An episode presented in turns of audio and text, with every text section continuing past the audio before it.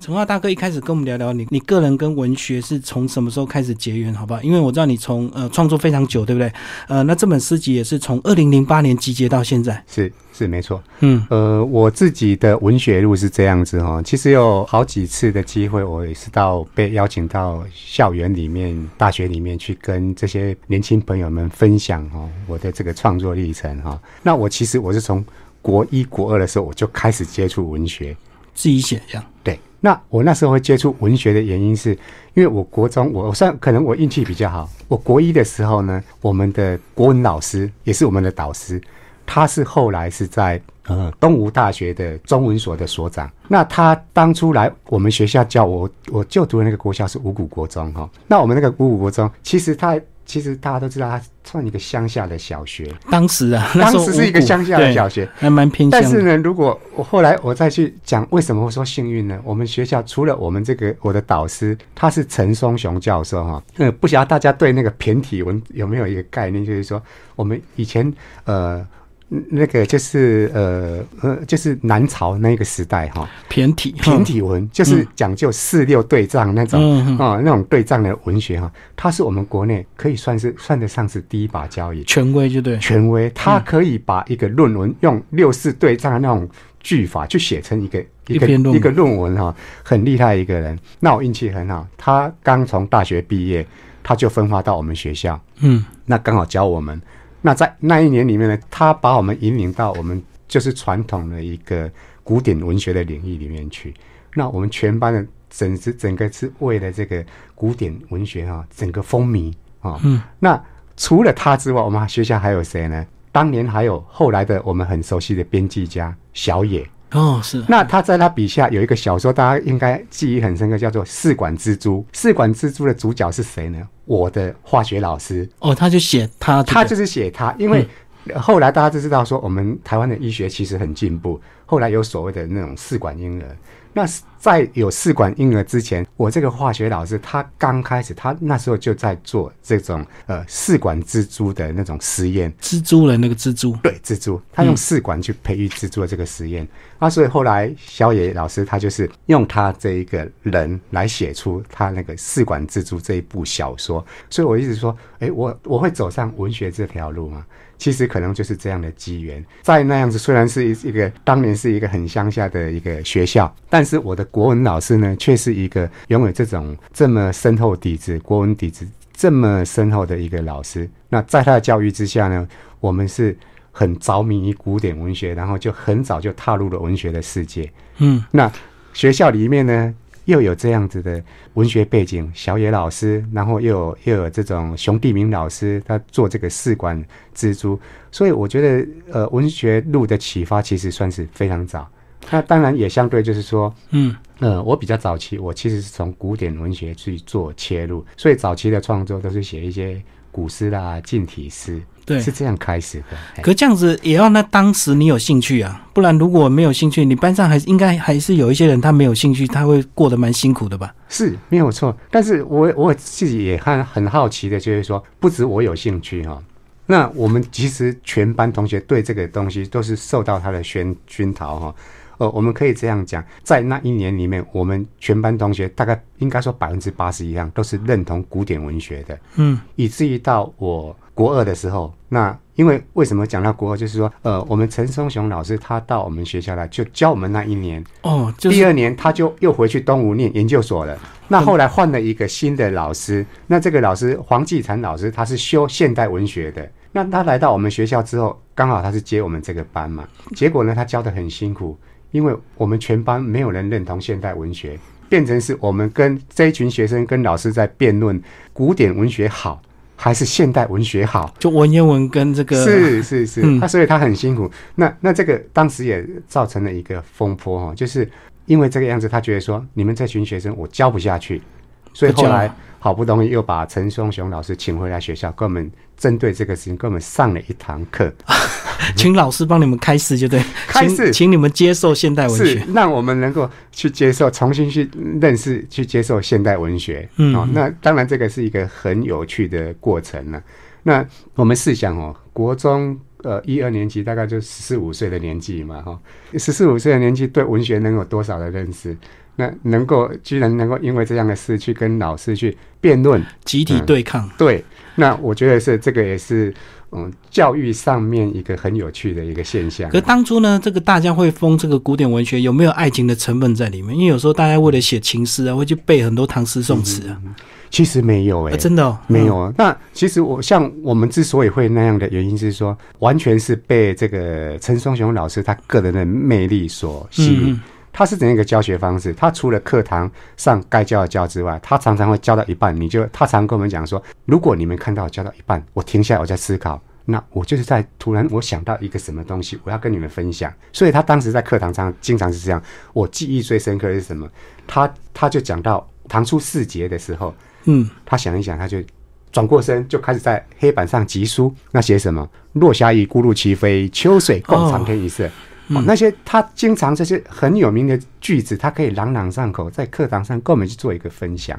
那大家就完全被这个古典文学里面的那美感给吸引住了。滕王阁序，对，嗯没错，没错。那好多这样的、这样的，包括唐唐诗宋词里面好多句子，它都是这样子。那其实我想到，我国中喜欢这种东西，有时候是为了是谈恋爱，为了写情诗，然后要背很多这个经典的这个唐诗宋词的名言，这样抄是袭。是是嗯是，，所以你们你当初完全没有这样的一个成分，完全没有。那就是老师的教法吸引你。教法吸引我们。那当然就是说，后来呢，也因为这样子，我觉得早年哦，有几个出版社很了不起，像水芙蓉哦，嗯。他出了很多那种呃专门在介绍这些古典文学的书。嗯。那其实那当年那些书都是我们拿来后来作为一个课后的一个呃休闲书。休闲书嘛哈、那像因为我自己呃，我刚讲说我读的是一个乡下的小学。原因是我自己就住乡下嘛，哈，当时五谷是乡下，现在不是。对，啊，其实我我小时候我我成长的地方是在观音山下哈，嗯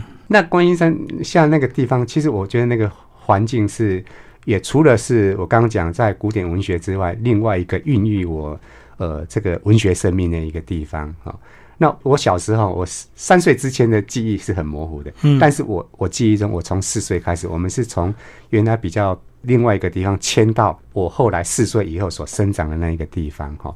那那个地方，如果大家有去观音去过观音山，大概就会知道说，观音山其实是从呃我们泸州就是往观音山那个沿着路往凌云禅寺上面走嘛。那那一个条路上去，其实我们知道说，它两边都是山，那中间有一个很长的一个一个峡谷地形啊。哦嗯那很巧是我爸爸当年把我们那个房子建在什么地方，刚好就坐落在这个峡谷的正中央。然后呢，左边、右边是山，然后它刚好面朝着东方，所以每天早上呢，我是看着太阳从我们房子正前方升起，升起从着屋子的后方落下去。对，然后只要下雨过后呢，你永远就会看到那个彩虹是跨着两个山脉，刚好是在那个峡谷的正中央，是多么美的一个氛围。嗯嗯所以是是说，我们就是从小就是在那样的环境里面成长。那我觉得大自然变成一个一个很天然的导师，所以我其实我自己的文学生命也在这种大自然的领域里面吸收了非常多的养分。但是早年观音山是很多这个土葬的一个地方，哎，对所以那时候有没有造成你的一些阴影？哎、没有。其实，因为刚好我们我们居住的那个地方是在比较靠近，就是东边，就是比较下面，还不是那么里面的，嗯，所以我们居住那个地方，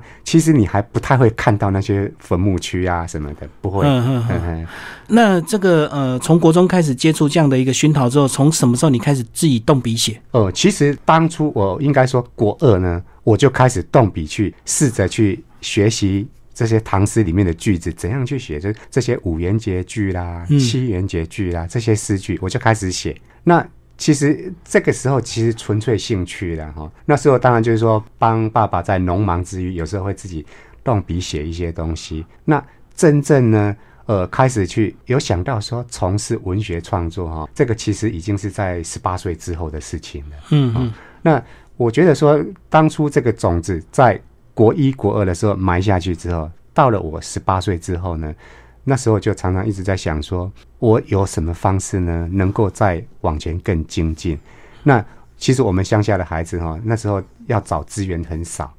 对，那所以那时候我们就呃从报纸里面有一天呢，发现报纸有一个小小的广告，它广告什么是我们中国青年服务社呢，它有一个写作班的开课，嗯，那我就去购买那个他的那个招生简章来看，就觉得蛮有兴趣的。那十八九岁的时候，那时候就就觉得说，哎，那我可以去接触这个啊。然后后来就因为这样，我去管前路那边参加青年服务社他的写作班。然后那时候还是呃女生大于男生吗？呃，其实那个时候是，其实我们到外面去接触，其实我们发现就是说，女性来从事这个学习写作跟从事文艺创作的比例非常的高。是啊，对，所以就是在那个时候，我们在写作班的时候，那我们也其实很很庆幸，就是那时候来开这个写作班，都是我们当初中国青年写作协会的一些很资深的老师，像段彩华老师。段彩华是当初当年很知名的，呃，我们叫做军中三剑客嘛，就是很有名的小说家，他就是我们的班主任，是我们的导师。那在他们带领下，我们开始去认识新文学嘛，哈，就是所谓的白话文学、现代文学。那从小说、散文，那包括剧本，然后现代诗。那当然后来自己可能觉得说，现代诗更适合自己的表现。那所以就选择现代诗这一条路，一直这样子走过来。当初那个写作班是算业余班，还是说他他还是希望把你们培养成这个职业的一个方向去走？哦，其实应该说他只是带领我们，就是说先建立我们写作上面的兴趣。嗯嗯。所以他其实不算是一个专业的，他是一个初阶，让你有兴趣的人能够从很基础的兴趣，然后带领你们去认识怎样去从事写作。当初会开这样的班，其实应该很少，对不对？对，不多。所以我才想说，哎，那既然他开这样的班，他是不是就有一个比较强烈的一个企图，这个鼓励大家从事文艺创作，这样走这条路？对，没错。呃，我觉得当年的青年写作协会，他在这一个部分呢做得非常好。他就是利用这样的机会呢，呃，深入扎根，让一些青年学子呢、年轻朋友，尤其喜欢呃文艺写作的朋友呢，他们能够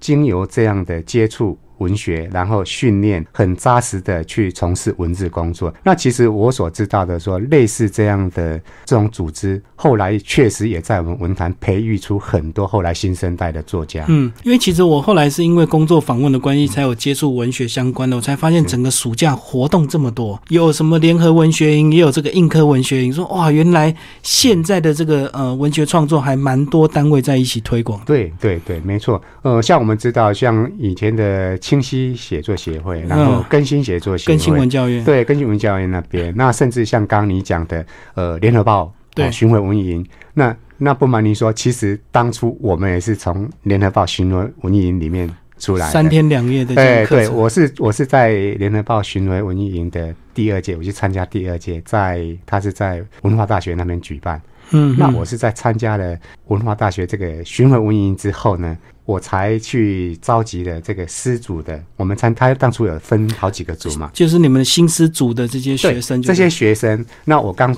当年呢，我刚好就是说，呃，那时候我在复兴美工念书，那我就跟我一个同学叫陈谦，那因为他也爱好诗，我们就常常在聊天。那很巧。他工作的场所呢，刚好有另外一位诗人，是当年的一个老师刊叫《葡萄园诗刊》的主编，嗯，吴明星先生，他引荐我跟他认识。那因为这样的机缘呢，跟他认识之后，也认识了呃社长文小春老师。那他们就很鼓励我们说，哎，年轻人有年轻人的路要走，我们很希望你在我们这个社里面。能够有一个发展，但是呢，我更希望你们年轻人走出属于年轻人的思路。那因为这样的关系呢，我才想说，那我们是不是可以来办一个诗社？哦，那所以我才去，因为参加这个第二届的巡回文艺营，我们用师祖同仁把他这些学员都召集起来班底，然后呢，我找了六十个人去咨询他们说，我们想办这样的一个诗社，你们有没有兴趣？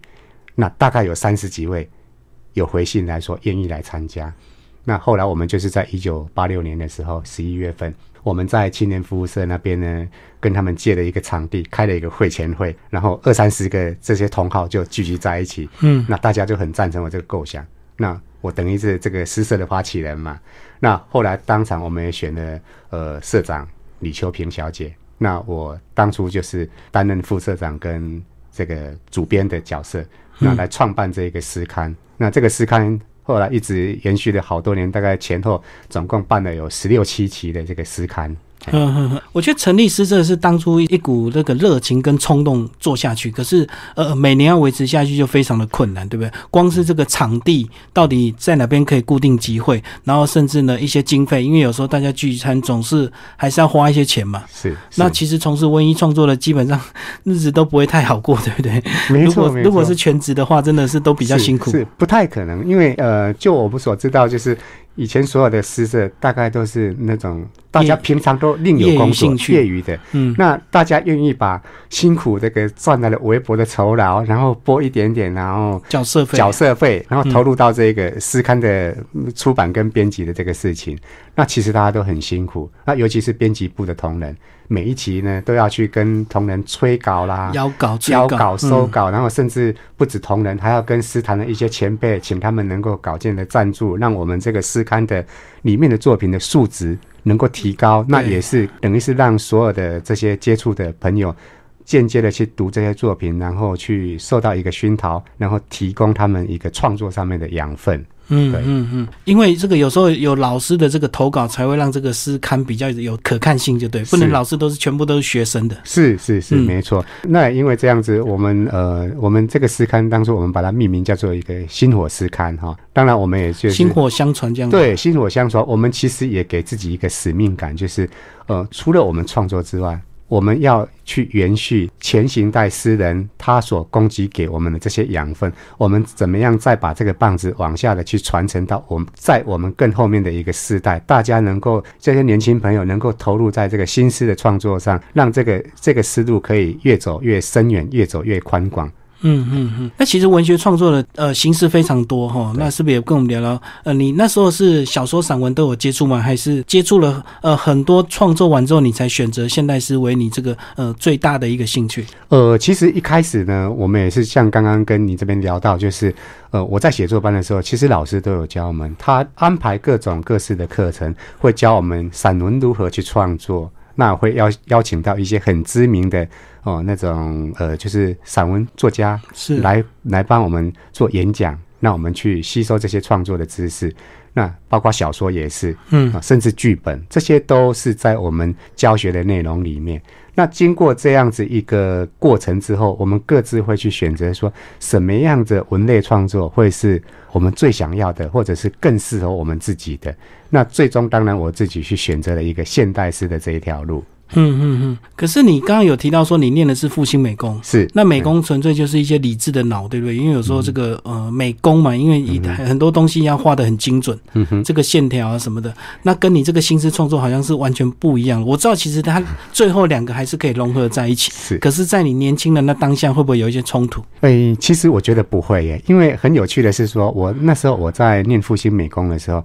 其实我们呃学了很多专业的科目。那比方说，我在一年级的时候，老师教我们怎样用纸粘土去做雕塑，然后包括摄影学，包括平面设计，包括印刷设计，种种很多。那我们也有一些专业科目是比较艺术领域，比方说，呃，我们学国画、学西画，呃，水彩、粉彩。那到后头，其实我们会做一个分组。那很巧，就是说我在现代诗创作之余，我自己对艺术很有兴趣，所以我很自然的就选择了绘画组。嗯，那绘画组的创作领域当然就是主要会落在这个西画，尤其是油油画的这一个区块。那所以也相对来讲，就是因为去学习这个油画的创作，那也间接的吸收了很多西方的艺术理论。那当年其实我们就是有那个心，就是如何把这个学习到的绘画艺术上面的理论，能够跟我在诗歌的创作、现代诗的创作，尤其跟现代诗的一些理论，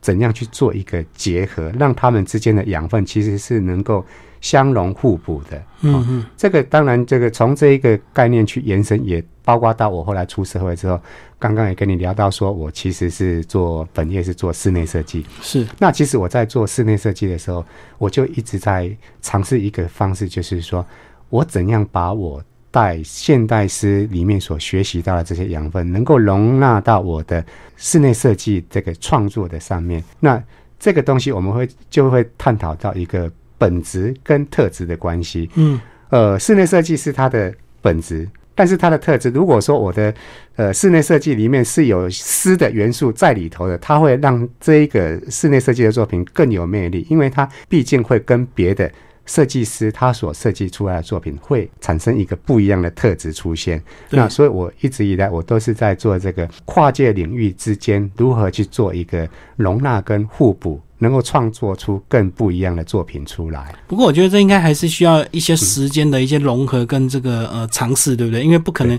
一下子你就把这个两个领域的东西呃都做得非常的这个无缝接轨，这样。对，没有错，没有错。那可能我我这个人有时候我也是呃。比较贪心，然后又 又觉得不是很专制，在做一件事哈。当然，一直以来我一直在从事现代诗的创作，一直没有放弃哈。但是事实上，我中间其实有一段时间是在现代诗的领域是搅白卷，因为那几年呢，我 我去做了一件事哈，就跟随我们国内有一个很有名的摄影老师哈，嗯，阮义忠老师，他是专门在做人文摄影，我跟着他去。做人文摄影的创作，然后全省这样跑，到处去记录一些我们嗯台湾在地的一些族群啊，他们的。各自的生活的样貌，我们去做了很多这样的记录。那所以呢，那个时候又走出了另外一个岔路，我跑到呃人文摄影的领域里面去。那若干年之后，才又从人文摄影的领域呢，又回过头到现代诗的场域里头来。可是拍了这么多人文的一个群像，应该更有想法，应该会想要帮他们写点东西才对啊。对，没错，没错。所以我后来其实我除了诗之外，偶尔会写一些小品的东西哈，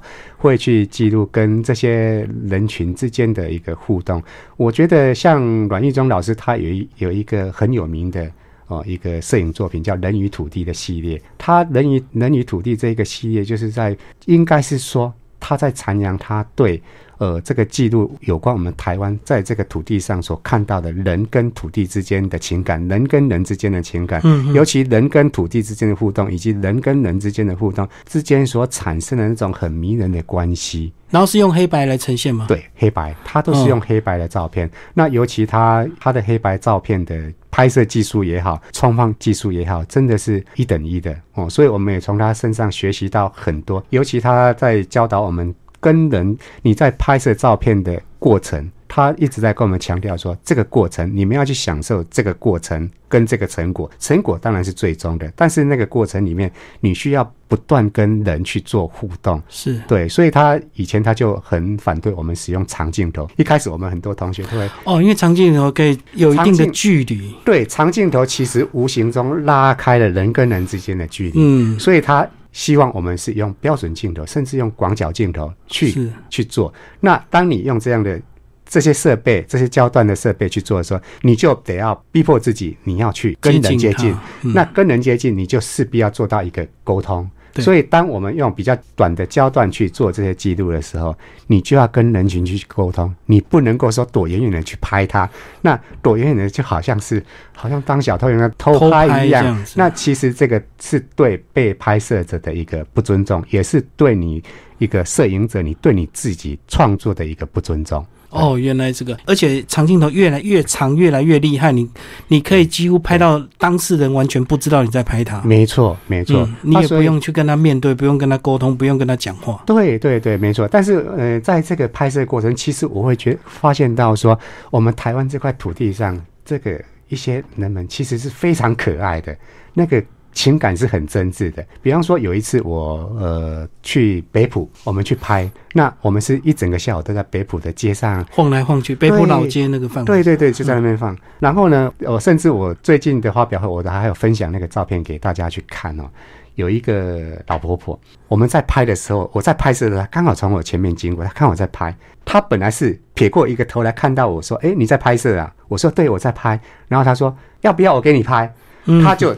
当场在靠墙那个一个小巷，他就靠墙，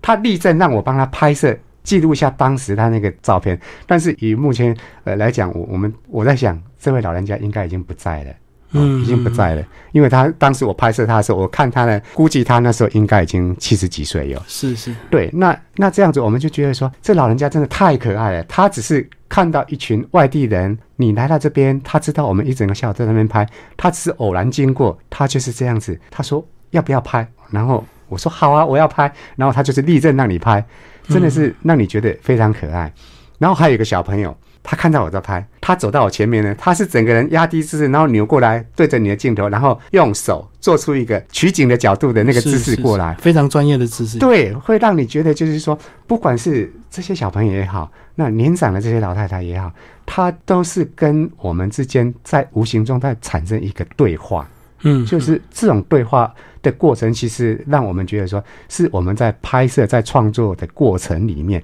是最珍贵的。所以在这个过程里面的启发，就是不管现代式的创作也好，或者是说这些摄影的创作，或者是我在绘画上面的创作也好，我觉得让我重视到，就是过程是创作上最珍贵的一个产物。姑且不论说最后我们创作的那个成品是不是达到我们想要的那样的美好，这个过程就已经是非常值得我们去珍视、去珍藏。其实聊到这边，我就想到说，我们身为男生的一个好处，因为我们身为男生比较不爱自拍，所以我们就会去拍别人。那如果我们是漂亮的女生的话，就会花很多时间一直拍自己，这样子 就会反而少了这样的一个人文的一个关怀。因为其实生活之中每一个人都有他的一个故事，那重点是你怎么去亲近他。他去了解他，去认识他，你就会拍出独特的一个味道，这样子。没错，没错。那一般人有时候就觉得说，哎，我只拍自己，或我我要拍认识的，那不论陌生人，我就觉得拍起来没有意义。可是像刚刚这个陈浩兄讲的这个哦，呃，那个老先生就让你印象深刻到现在这样子。是是，没错没错。那有时候我们在想说，这个创作过程里头。什么东西最后是会让我们记忆最深刻的？我想就是这样的过程吧。对对对，不经意遇到的一个结果，而不是刻意找个小模来拍。对对对，当然就是说，以摄影圈来讲，我们知道摄影的领域其实是很宽广的。嗯，像有些人他就是很专业的在拍一些照片哦，像我们知道国外很有名的安瑟亚当斯，他就是以拍这种非常漂亮的照片非常有名的哈。那也有一些人，他们就是。专门就是拍一些很人文的，或者是像对，像也有一些国外有一些战地记者，他们的一些记录真的是太太珍贵了。这个讲到就前阵子，这个有时候脸书好处就是大家会分享一些信息，就有人分享以前那个被火纹身的一个越南小女孩这样子，是是，嗯，就会让我们印象很深刻到现在。没错，没错。哎，那一开始呢，是不是先请老师来介绍一下，什么为什么叫做陈浩诗集一又二分之一？我这一本诗集哈，把它命名成空间笔记哈。那我有个副标题叫做“陈浩诗集一又二分之一”哦，嗯，那相对来讲，就是其实我是在像我在我这个是我的第二本诗集哈，我的第一本诗集就是叫做《在那里遇见寂寞》，那已经是七八年之前出版的一个书。那当我在做这一本书的时候呢，其实我。本来收纳的更多的诗在这个里面，那最后我把这个诗集定义成一个空间笔记的时候，其实我那时候就是我在构思这本书是这样想：我要把我的像刚刚讲到的，我在空间设计的领域里面跟诗的结合是怎样做一个一个融汇哈。那我既然可以在空间设计上面把我在在创作诗的。概念放进去，让我的空间设计的作品更有诗意。那相对来讲，我也想到一个问题：说我有没有办法在现代诗的创作里面，把我每天所要面对的这些空间设计的议题写到诗里面来？哦，相对的一个概念，对这样的概念下才产生这一个诗集哈。那相对的，既然是在这个议题之下，我就必须要把其中。虽然我在这个这几年也已经创作写下来诗，那比较跟这个议题呢不是那么相关的，我就必须先把它排除掉，排除掉，把它放到我的下一本诗集里面去。也因为这样的概念，那我们身为一个创作者，我们对自己的作品必须要有十足的负责。所以我会觉得说，如果这一个作品它的完美跟完整性，只要哪怕是只要缺的百分之零点一，我都会认为是不完整的。嗯嗯。所以呢，这本诗集我会后最后会把它定义成一二二分之一的原因，就是说那。它在某一个时间点里面，我心里在觉得，他会不会其实只是一点五？也就是说，除了第一本之外，之后这一本虽然它是很完整的一本诗集，那在某一个角度看，其实它是半本啊，因为毕竟被我排除了一小部分。对，那因为我在做诗集的过程，那我们都比较习惯，就是说，除了主题式的操作之外，我们大概都会依照我们的创作的年序、时间排序。对，排序。我们会这样做的原因是说，呃，因为我们除了写诗之外，因为我也有在学院里面修课，也写一些修学位、写论文。那从一个研究者的角度，其实我们更应该去重视一个创作者，他一连续排下来的一个断代史，每一个阶段、每一个阶段他所创作出来的。到底有什么样的不同？那因为这样子可以提供后续对文学史有志去研究的人，他更容易去研究这个人他每一个阶段的风格有什么样的转变，那转变的原因是什么？所以也因为这个因素呢，我排除了部分的作品，所以呢，这个作品呢就被我把它形容成一又二分之一，就是在完整中带有不完整的残缺，就对了。是嗯是是，就是为了考量这个主题性、主题性的一个诗集，所以你要选出跟空间相关的一个创作在里面，然后有又要考虑到这个年代的一个这个延续，这样子，没错。所以是完整中的不完整，就叫一又二分之一。是是是，当然也有一些读者可能会说，那你这个名字是不是觉得有点取巧？呃，一又二分之一是要让我们想破头吗？嗯，到底是什么？当然，我觉得这个是也是呃，我是想这样子的啊，提供读者另外一种在阅读上面的乐趣哦。比方说，我在这本书里面如果有拿到这本书，应该会发现说，其实我在这本诗集里面呢，我另外放了十三枚的 QR code 在里面。哦，可以扫，呃，也有很多读者跟老师朋友在问我说：“你那个 QR code 到底代表什么意义？”我跟他们讲说，其实这个算是呃，你本就把它当成是一个隐藏版的内容吧。我当初一开始我在想这个诗集怎么去做的时候呢，我就想说，因为读诗其实是要很内敛、很沉静的心绪下去阅读，你会更能够读到那个诗的味道。对，那像我的诗呢，其实有很多朋友跟我谈到我自己的诗的特质，觉得说我的诗其实对某些人来讲，不是读一次就能够懂，嗯甚至就是说，但是我其实对我自己的诗比较强调是一个心领神会，嗯，完全懂，其实不见得是一个最完美的一个状态。最完美的状态，反而是你只要每一次的阅读，你都能够哦去有所收获，嗯有不同的感受，这是最重要的。那所以呢，我当初在做这个 QR code 的时候，我是抱着另外一种想法说，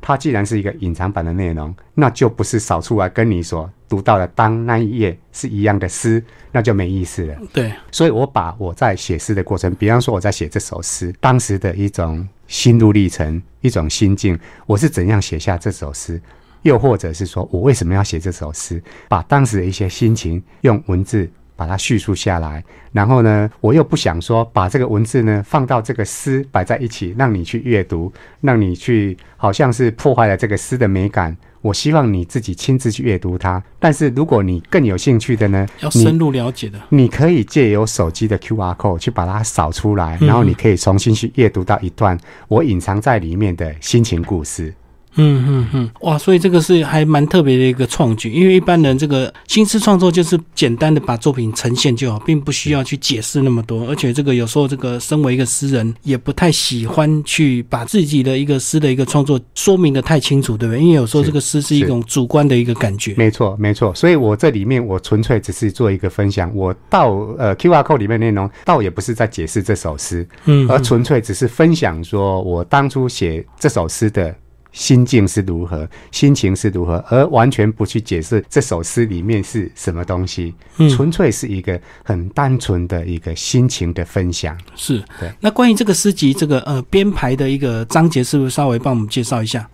好的，呃，我们总共分成了五个单元哈，嗯，呃，我们总共分成了五个单元。那我们从第一个单元的第一个单元呢，就是跟我们个中国节气有关，有从大寒将至，就是冬天要来了这样。对对，其实应该这样讲哦，就是说我在创作的这些诗里面哈，呃，我记得在前面我有总共办了两场的发表会哈，在嗯台北的济州安跟台中的台中文学馆哈，呃，我在里面我都跟大家提到了一个东西，就是说空间到底是什么哈？因为如果拿到这本诗集的朋友，应该都会发现说，我这本诗叫《空间笔记》，实际上是我在这本诗集里面有一首。主诗总共里面有十首小诗，嗯，呃，同名的组诗它叫做《空间笔记》。那这个这一个《空间笔记》的十首小诗里面，是扎扎实实的写出我在空间设计上面所遇到的很多的想法和问题。比方说，我讲到图纸。哦，讲到比方说样品屋啦、食品屋啦、隐藏门啊，很多我们设计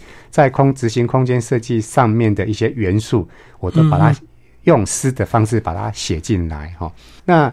除此之外，大家在阅读其他的东西可能会比较模糊说，比方说我们刚刚讲到大寒将至，它跟空间到底是什么样的关系？所以我就在分享会里面，我也跟大家分享到这一点，就是说，呃，其实呢，我在这一本诗集里面最前面有一篇开卷哈、这个开卷整篇其实都在谈这个观念，就是空间到底是什么。像我刚刚讲到的，就是说，呃，其实我我的认知是这样哈、我们这个世界上其实分为大空间、小空间。嗯，小空间，比方说我们现在在这个我们现在所处的这个录音间，它其实是一个小空间。对，就我跟季平兄两个，我们现在正在呃进行这个诗的对话。嗯嗯，那大空间是什么？我们走出这个电台之后呢，我们外面有很多的建筑物，是一个大的空间。更大的空间是我们外头的这个世界，这个土地，这个世界。更大的是整个的宇宙观。那这个观念从哪来？从我刚跟您聊到，就是说我小的时候。我身处的那个环境，我整个生长的环境，我在那一个整个呃往观音山的这个峡谷里面，我每天张开眼睛看到是天空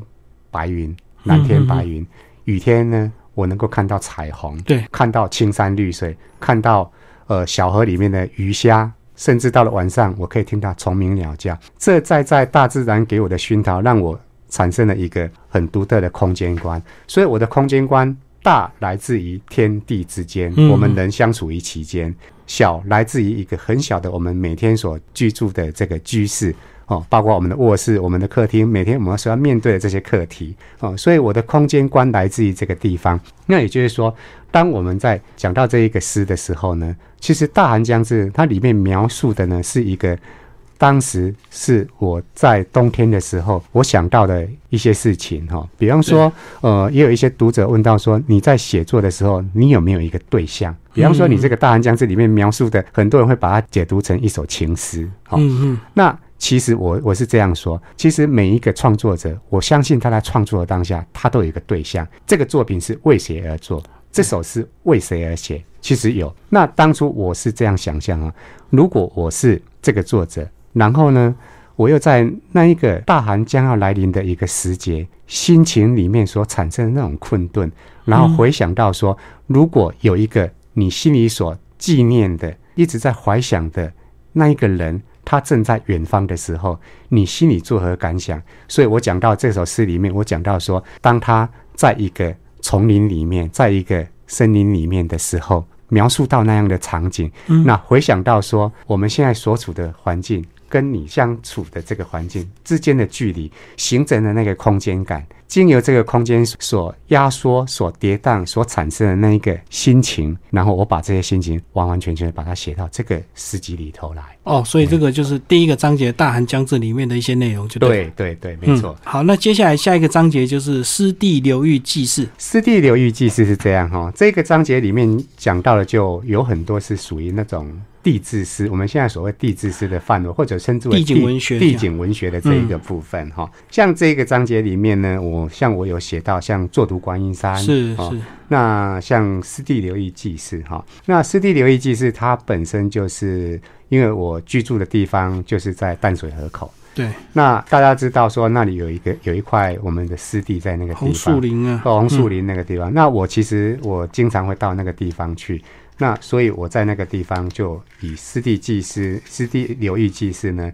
写下这一首诗。那包括里面还有很多像北纬二十三度的寂寞啦，哈、然后像呃有纳西的独白啦，哈、呃植物园晚秋啦，这些诗篇呢，都是会跟我们一些场域、一些地点哦产生一些连接的。嗯嗯嗯，所以这个呃，它也是空间的一部分，就是对。对，没错，没错，嗯哎，好，那卷三呢，就是《空间笔记》，就是这本书的一个书名哦。是没错，呃，因为这一本书的书名叫《空间笔记》，那我刚好就刚也讲到，就是说我这个《空间笔记》里面所讲的都是跟我这个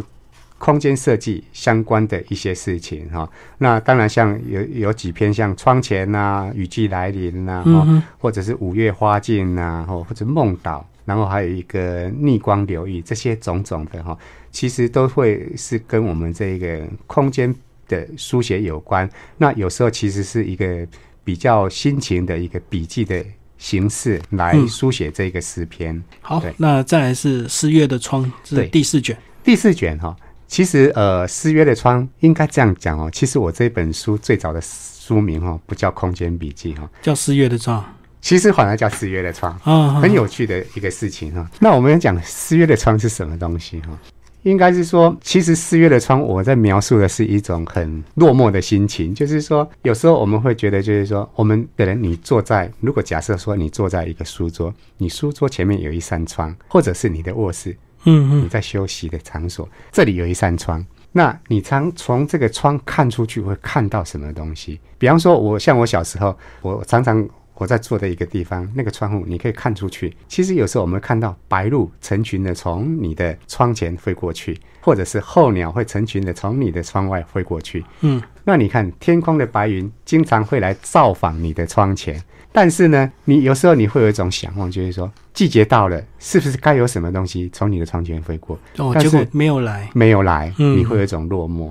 那尤其到了那种上了呃青春期的时候，年少的时候，那种年少情怀，有时候思春，我们讲思春情怀，对，也许你会有心里有所仰慕的一个人，他常常会从你窗前经过，但是呢，有一天你很希望说，哎，他是不是这个时候该经过的呢？却没有的时候，嗯，那种落寞的心情是从这个地方去去写的哈、哦。那其实有我这个呃，在这个第四卷里面哈、呃，有很多的诗篇是这样子哈、哦，就是说，比方说，包括四月的窗、抵达黄昏，还有越过遗迹，甚至是云淡风轻这些诗篇，其实都是比较抒情的哈、那有一些人读这些诗篇的，常常问我说：“你这些到底是写给哪一个女生啊？”嗯，很像初恋的故事。是，那也有一些呃朋友会觉得说，你你真的是一个情诗王子哈，因为你那个写的诗，有时候我们读起来都真的是非常的优美哈。嗯，那那其实我也自己得坦白的讲哈，这个会跟我刚刚讲到的，就是说陈松雄老师当初他灌输给我们、传输给我们的这些我们古典文学那些